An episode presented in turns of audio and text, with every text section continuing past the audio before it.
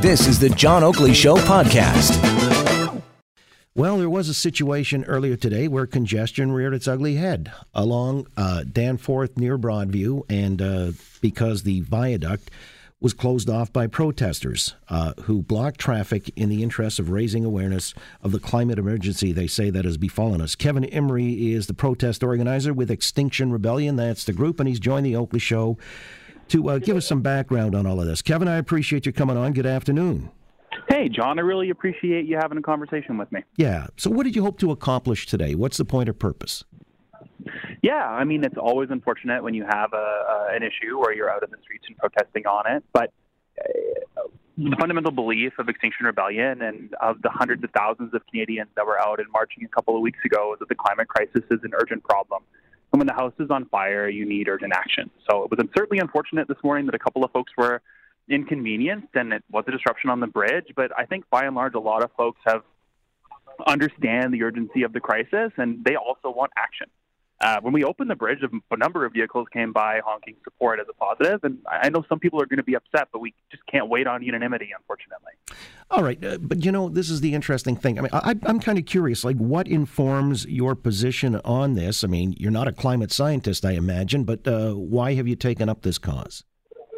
Yeah, I mean, I don't necessarily have to be someone who specialized my academic research on science to benefit from the amount of work that's done in that field right? There's really clear reports from the IPCC. There was a report a couple of weeks ago on the impacts that carbon emissions have had on our oceans and their inability to sink additional carbon.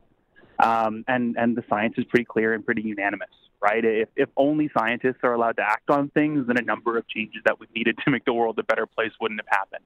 Well, um, why am I still hearing that there are dissenting positions on the science being settled? Uh, you know, there's lots of reasons why, in some instances, some people choose to, to make a decision the other way, but the massive majority of scientific voices are very clear. Uh, climate change is man made. Carbon that is put up in the atmosphere has an impact on carbon concentration that leads to global warming. And that global warming leads to massive shifts in weather that, uh, given long term changes, are going to make massive areas of the world uninhabitable and are going to put human life in danger in many areas, including here in Canada. Well, when you cite the United Nations, for example, uh, some people have difficulty accepting that this is all above board or, you know, they're uh, objective in that assessment rather than maybe lapsing into uh, a certain amount of politics. Uh, because, I mean, these are people who have been discredited on the human rights front. They've got, for example, on the human rights panel, Saudi Arabia, China, and that. And uh, then you've even got other spokespeople or representatives like uh, Al Gore, David Suzuki, our own prime minister, with two planes. You know, a lot of people somehow uh, feel that there's it just doesn't add up or pass the sniff test. They can't be confident that uh, we're being told something legitimate because, well, maybe there's a credibility issue in play here.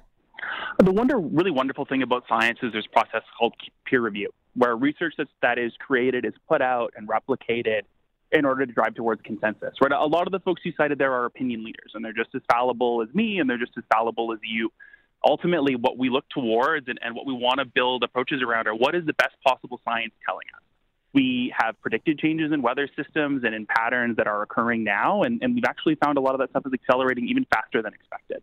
So, I mean, I, am sorry that people feel that way, right? I, I understand that the world is full of opinions. There's a lot of people that are out there, but we had nearly a million Canadians that were in this street that are vocalizing that they believe climate change is a serious issue that is going to affect them. It's going to affect their children.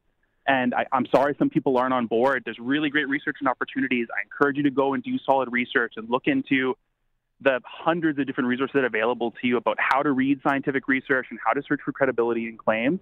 But that's the way to do it right? And if people have problems and are upset, they can certainly vocalize them. But I, I really don't think science is particularly up for debate. All right, but, but personalities the, definitely. All right, uh, well, all right, and then you've got you know proponents of the Green New Deal, for example, which is a really aggressive timeline, saying if we don't get our house in order within the next 11 years, now it was originally 12, but let's say it's 11 now, uh, then it's beyond the tipping point. Uh, do you subscribe to that? I think every day the the climate amount like the amount shifts, right? But we knew about this stuff in the 70s, and we we Silent Spring was written. It was very clear that we had a, a finite amount of carbon we were able to put into the atmosphere, and we had an urgent timeline to start working on it, and nothing was done. I was born in 1990. I, I work full time now for an organization that puts a lot of carbon in the air sometimes, and ultimately, like emissions are up since I was born. They're not down. And conventional protests and not being disruptive and, and refusing to be brave and have conversations has done nothing. Like, I, I get it. Um, people are saying that we need a Green New Deal and, and that things need to happen urgently because we do. The house is on fire. And if we don't start making decisions and choices, like the world's not going to suddenly end tomorrow. It, everything is going to become more difficult. There's going to be larger weather events. There's going to be larger problems. At a certain point, it becomes too difficult to act.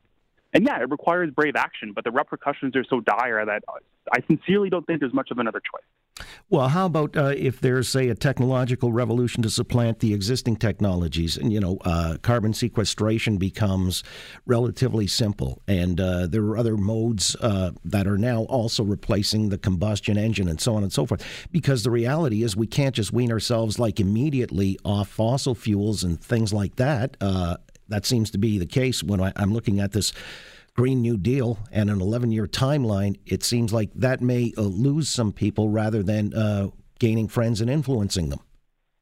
Yeah, I mean, ultimately, here's the thing, right? It's going to be a combination of things that are going to cause results. But I mean, I, I work in technology. I really don't think there's a lot of people that are out here saying that we're going to be able to create enough technology in the next 11 years that are going to erase the amount that people put in the atmosphere. It's going to have to be a combined effort. There's really no other choice on it. Well, right. um, and yeah, like it's it's a, it's an urgent timeline, but you it's important to understand that if changes aren't made and if global temperatures rise two and a half or three degrees, it's millions of deaths. And like I, I don't know how someone could sleep at night being responsible for that or being part of being responsible for that. By the way, uh, do you believe carbon offsets are a good way to go? I mean, this is how the, the Prime Minister, or Justin Trudeau rather, uh, he rationalized the use of two planes buying carbon offsets. Yeah, Extinction Rebellion is, is nonpartisan and doesn't touch on it. And part of what we try to talk about is that individual choice. It certainly is something that people should hold themselves accountable and they should follow the morality that they believe is right. But ultimately, the individual output of any one or two people or any set of individual choices isn't going to be enough to make a substantive difference. So uh, I, I would say that there's good research on the value of, of, of carbon offsets. I think there's criticisms against it, but ultimately, what we need is more aggressive actions on the things that, that cause the majority of emissions, right? If you're trying to balance your budget, you look at big items that can be removed first. All right. Well, you know, the Greens are also promising to plant 10 billion trees if they're elected. I don't know if that would be a carbon offset, but uh, let me ask you finally, because I know, Kevin, this is something that uh, is going to extend into other cities, including Vancouver. 60 cities were told around the world, Extinction Rebellion. So uh, have you got a critical mass that you can stage these protests in these respective cities? I mean, that's a decision. It's a very decentralized organization, right? And, and climate action doesn't begin and end with Extinction Rebellion, right? We had events in Halifax and in Vancouver today.